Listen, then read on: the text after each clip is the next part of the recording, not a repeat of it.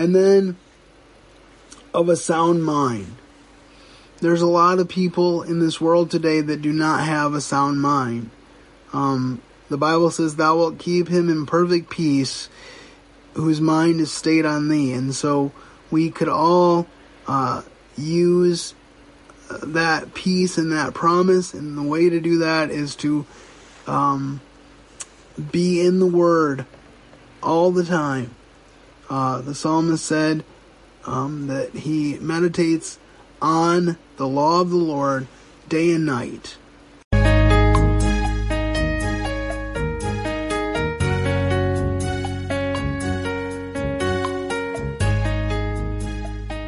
If you have your Bibles with you, if you turn to Philippians chapter 1, uh, with Thanksgiving coming up this week, I thought it would be interesting to look at this passage from the perspective of uh, Paul's heart of thankfulness. And hopefully, the next time I speak for Sunday school, this can be um, a little bit more interactive. Um, but let's begin uh, reading in the book of Philippians, chapter 1, verse 1. And we're going to see three different things over the next few minutes that Paul expresses thankfulness for in this passage. And so let's begin. The first thing that Paul is going to express thankfulness for is the fellowship of the gospel. The fellowship of the gospel. So for that we read Philippians chapter 1, verses 1 to 11. Paul and Timotheus, the servants of Jesus Christ, to all the saints in Christ Jesus, which are at Philippi, with the bishops and deacons, grace and peace be unto you, and peace from God our Father and from the Lord Jesus Christ.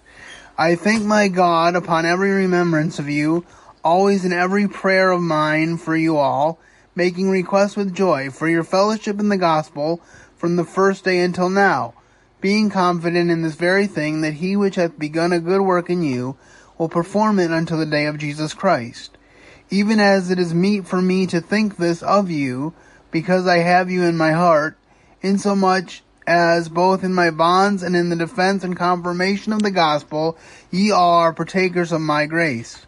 For God is my record how greatly I long after you all in the bowels of Jesus Christ. And this I pray, that your love may abound yet more and more in the knowledge and in all judgment, that you may approve things that are excellent, that you may be sincere and without offense, till the day of of Christ, being filled with the fruits of righteousness which are by Jesus Christ unto the glory and praise of God. So we see in the beginning of this passage that Paul is giving thanks upon every remembrance of the Philippian. What a wonderful thing it is to have this idea as a church that we can remember each other with fond remembrance before God, and that he thanks God upon every remembrance of the Philippians as he is in this Roman jail cell. This was an epistle that was written in 61 or 62 AD when Paul was in prison in Rome. And of course, one of my favorite things about this book is that when we get to chapter 4, we find that the saints of Caesar's household greet you. So we know that even while Paul is in prison, that he is um, making inroads for the gospel of Jesus Christ. Um, and so uh, we see that he is confident that the Philippians will carry on in the gospel because it is Christ who does the work. and if Christ begins a work, he always completes it. He doesn't leave work undone for us. And so, um, he says, I have you in my heart. And, uh, he says, as you pray for me, as we are in fellowship in the gospel, you are partakers of my grace. So he's talking about this great fellowship that he has with uh, the Philippians. And uh, by way of cross reference, I just want to make mention of the fact that he does this often in his epistles. If we look at Philemon, chapter 1, verses 4 and 5, he says, I thank my God, making mention of thee always in my prayers, hearing of thy love and faith which thou hast toward the Lord Jesus and toward all the saints. So again, this idea of him being thankful for uh, Philemon in the same way that he is thankful for the Philippian believers.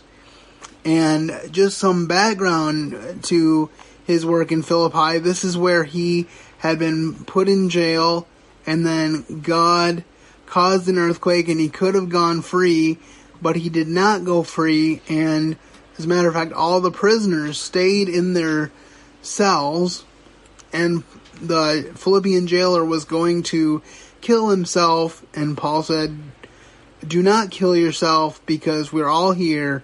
None of us have left. And then we have that glorious uh, mention of the fact that the Philippian jailer went into Paul and Silas and says, Sirs, what must I do to be saved? And Paul gave the gospel in its simplicity and said, Believe on the Lord Jesus Christ, and thou shalt be saved. And then we continue on by way of cross reference by looking at 1 Thessalonians chapter 2 verses 17 to 20. But we, brethren, being taken from you for a short time in presence, not in heart, endeavored the more abundantly to see your face with great desire. Wherefore we would have come to you, even I, Paul, once again, once and again, but Satan hindered us. For what is our hope, or joy, or crown, or rejoicing? Are not even ye in the presence of our Lord Jesus Christ at his coming? For ye are our glory and our joy. And we see in this passage Paul reaching out to the Thessalonians with a similar heart and saying, uh, we we would want to come to you face to face. We see a similar sentiment in Second John when the apostle says to the elect lady, I have many more things to write to you, uh, but I will not write them in pen and ink, but I seek to see you face to face. There's something to be said about face to face fellowship with the Lord's people. And we can all be thankful for the opportunity to have that, and I'm thankful for technology which allows us to be together um, over the internet, even if we are not together in person a guest at a country house coming down to breakfast one morning was met by the child of the house, who running up to him and putting his hand in his, looked up into his face with a smile, saying, I'm your friend now. I put you in my prayer list last night. Um, and so this idea was that this little child uh, realized that um, as as did Paul, that praying for one another is an important thing in the bond of friendship. So the first thing that we notice is that Paul was thankful for the fellowship of the Philippians in the gospel. He's in a, a Roman jail cell and yet he is rejoicing in the fact that he has fellowship with those in Philippi. Our next thing that Paul is thankful for is Paul is thankful for the forbearance of the gospel. For the forbearance of the gospel. Philippians 1 12 to 18. But I would you should understand, brethren, that the things which happened to me have fallen out rather unto the furtherance of the gospel, so that my bonds in Christ are manifest in all the palace and in all other places. And many of the brethren in the Lord, waxing confident by my bonds, are much more bold to speak the word without fear. Some indeed preach Christ, even of envy and strife, and some also of goodwill. The one preach Christ of contention, not sincerely, supposing to add affliction to my bonds, but the other of love, knowing that I am set for the defense of the gospel. What then, notwithstanding every way, whether in pretense or, tr- or in truth, Christ is preached, and I therein do rejoice and will rejoice. So we see in this short passage that Paul is saying, I was put in prison, I'm stuck here in prison, but it's actually adding to the furtherance of the gospel. Jesus told us to rejoice when we are persecuted for the gospel's sake, and it's because of Paul's bold spirit and willingness to rejoice in this time of life that he is causing, that God is causing other people to be bold um, for the Lord, and that his, um, his testimony is known throughout the palace. Again, we will see the culmination of that in chapter 4. Um, but I like the fact that it says that um, many of the brethren in the Lord, waxing confident by my bonds, are much more bold to speak the word without fear. I think of what Billy Graham said. He said, when someone acts with courage, the spines around them are stiffened. Courage is contagious. We talk about peer pressure uh, as a negative, but peer pressure can also be a very good positive. So it is good for us to remember that.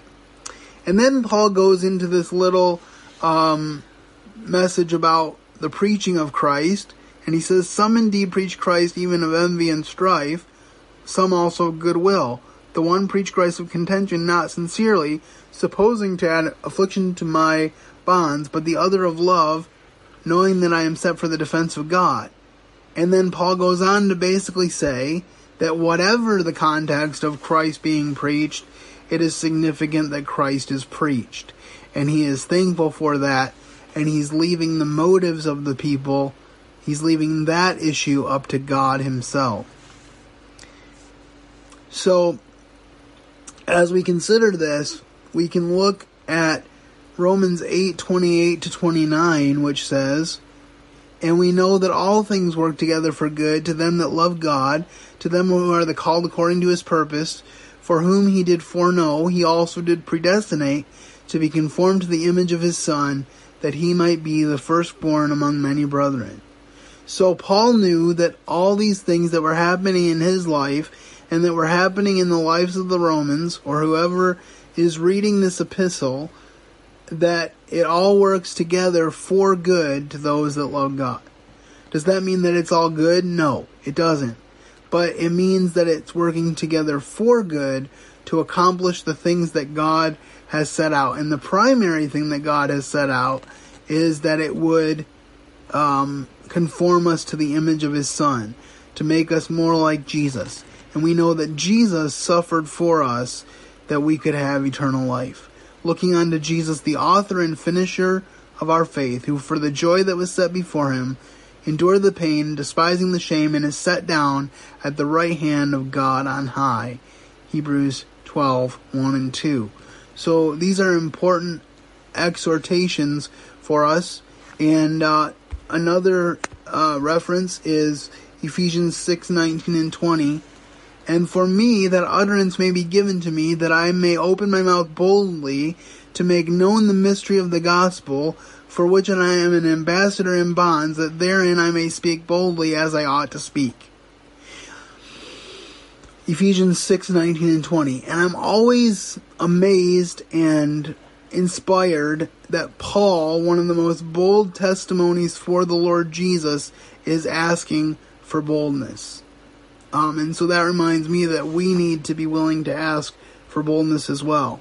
So Paul is thankful for the fellowship of the gospel. He's also thankful for the furtherance of the gospel. And then, um, in my final point uh, this morning, Paul is thankful for the fruit of the gospel.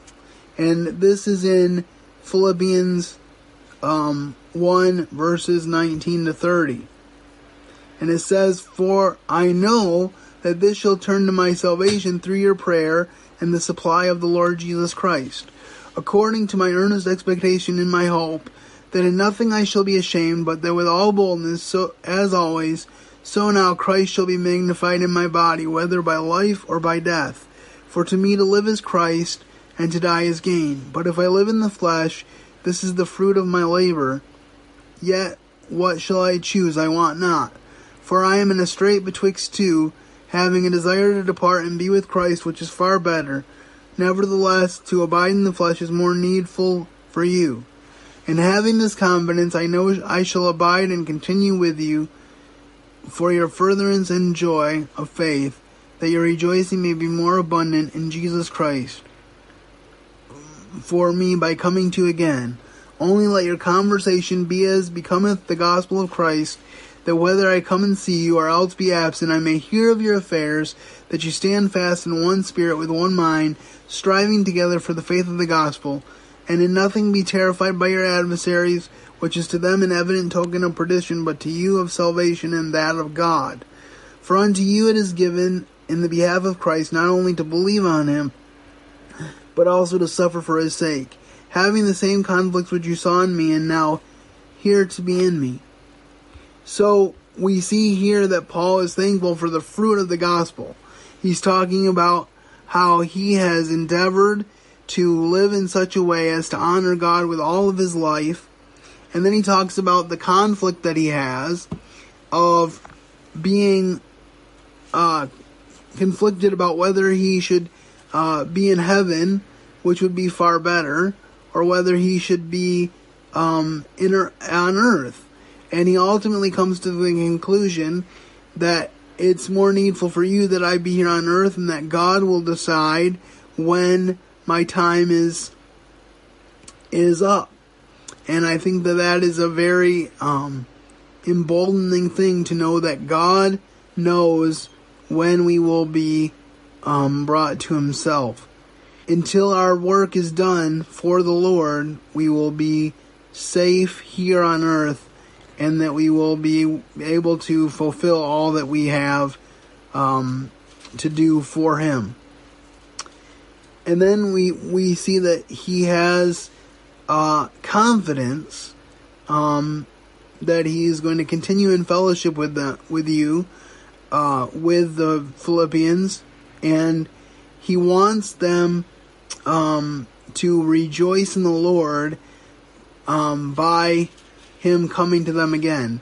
Now, uh, it does not seem like he he did come to them again because, of course, he would he would die at the hands of of Nero in Rome. But his desire was to be with them again. That face to face fellowship that that is is unmatched by any other type of fellowship. And then he says this, only let your conversation be as it becometh the gospel of Christ, that whether I come to see you or else be absent, I may hear of your affairs, that you stand fast in one spirit, with one mind, striving together for the faith of the gospel. Um, so I think it's important to consider this here. Um, he wants them to have such a testimony um, that whether he comes to see them or whether he is still gone, he can hear what they're doing and glorify God in it. And he talks about a couple things. He says that you stand fast in one spirit. So, again, unity. And then with one mind, striving together for the faith of the gospel. If you've ever watched uh, tug of war at a um, picnic or at a fair or a carnival, you know that when two two teams are are tugging, only one team can win, and that often somebody gets dirty in the process of losing. And I, I think of that as a good analogy for this that we need to not be tugging a war against one another, but we need to be unified, striving together for the faith of the gospel. And what is the result of that? That in nothing you would be terrified by your adversaries, uh, because you know that your place is with God, and that you can be confident in your future. See, Paul knew that if he stayed alive, he would preach the gospel, and he would share Christ with others, and he would um, trust in Christ for his future. And if he died, he would go to be with Christ which was far better, and he would see Christ in person. So he, he there was no losing for him. And what a wonderful thing that is that that same promise is for us today. Um, and then he talks about, For unto you it is given in the behalf of Christ not only to believe on him, but also to suffer for his sake. This is something that we don't talk about, I think, enough. Um, but we are called to suffer. Paul said, Those who live godly lives in Christ Jesus shall suffer persecution. And so we need to be prepared for that.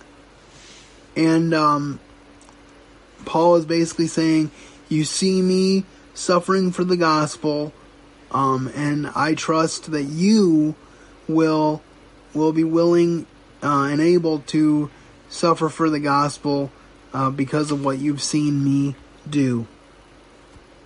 In 2 Peter 3 12 to 14, we read, Looking for and hastening unto the coming of the day of God, wherein the heavens being on fire shall be dissolved, and the elements shall melt with fervent heat. Nevertheless, we, according to his promise, look for new heavens and a new earth, wherein dwelleth righteousness. Wherefore, beloved, seeing that you look for such things, be diligent that you may be found of him in peace, without spot and blameless. So, the response of we as believers, as we look forward to the end of days, is one of anticipation, one where we can say that we have confidence that our future is secure because of the cross of Christ. And I as I as we've navigated these this pandemic, I think that's been one of the big differences between people. There are people with hope that know that whatever the result of COVID, that they would have an eternity in the Lord Jesus, and they had a confidence and a peace that others did not have, while others who uh, did not have um, confidence beyond this life were were full of panic and did not know what to do or where to go from there. So we need to be aware of that. We need to make sure that we are trusting in the Prince of Peace, Christ Jesus. And I think it's so encouraging when we think about this world and how frustrating it can get that God is on the throne and that there's a new heaven and a new earth uh, that is going to come to be. And for me, I'm looking forward to that because uh, there will be no wheelchairs on the new heaven and the new earth. I will have a new body, and I will have uh, a new hope in being Im- indestructible and immortal. Um, because right now, I have a mortal body that's wasting away. But uh, Paul said, "The inward, um, the outward man perisheth, even as the inward man is renewed day on day." And so, what a wonderful privilege it is to realize that. We read in 2 Timothy 1 7 and 8 For God hath not given us the spirit of fear, but of power and of love and of a sound mind. Be not thou therefore ashamed of the testimony of the Lord, nor me as his prisoner, but be thou a partaker of the afflictions of the gospel according to the power of God. So, let's look at these briefly. For God has not given us a spirit of fear. Uh, fear is a natural human tendency. Um, I've heard it said, I haven't really done a study myself, that there are 365 times in the Bible where God or Jesus says, Fear not. And so that would be a good year long study to just immerse yourself in this idea of fearing not. And then it says, but of power. So power is something that comes from God to do right, to do the good works that He has uh, for us to do, and we can only do it through the power of God. Jesus said, "Without me, you can do nothing." And later in this epistle, we will read, "But I can do all things through Christ who strengthens me." And then we see love. Um, love is something that perfectly describes the Lord Jesus. Um, we see that God is love. And the one thing that we need to really understand about this is that we have really diluted love in our American Western culture. Uh, because the reality is that love sometimes hurts. The Bible says, Faithful are the wounds of a friend, but the kisses of an enemy are deceitful. So sometimes, out of love, we need to tell people unpleasant truths and allow God to work in their lives. And uh, so, I hope that as we consider the love of God, we realize that it is manifested for us on the cross of Calvary and is done so because we needed to have the judgment for our sins covered by Jesus, the only one who could justly do so, so that we could have freedom. And then of a sound mind. There's a lot of people in this world today that do not have a sound mind. Um, the Bible says, Thou wilt keep him in perfect peace whose mind is stayed on thee. And so we could all uh, use that peace and that promise. And the way to do that is to um, be in the Word all the time. Uh, the psalmist said um, that he meditates on the law of the Lord day and night. And so we can be very thankful for that. Um, and then it says, Be not thou therefore ashamed of the testimony of our Lord, nor of me his prisoner, but be thou a partaker of the afflictions of the gospel according to the power of God. I have said before um, that there are many days when I don't feel equipped to deal with persecution or to deal with the prospect of of losing my life for my testimony in the gospel. Um, but I'm trusting God that if that ever happens, that He will give me the grace to be able to do that, um, and that He will fill me with uh, His Holy Spirit, um, just as He did for Peter on that day when He healed the lame man, and He said, "If you must know by which what power this this lame man is made whole, be it known unto you and to all who are here." That it was by the name of Jesus Christ of Nazareth that that man was made whole. And so my prayer is that I would have a similar testimony when when and if the time comes. And I do know that there have been specific times when God has given me words to say. And I think it's so important for us to realize that all the things that we do that are good are according to the power of God. Um, I have this little thing to read here. It says, A surprising greatest fear in life. Maria Stivenkel, a corporate consultant from Sweden, asked 65 people from around the world, what is your greatest fear in life?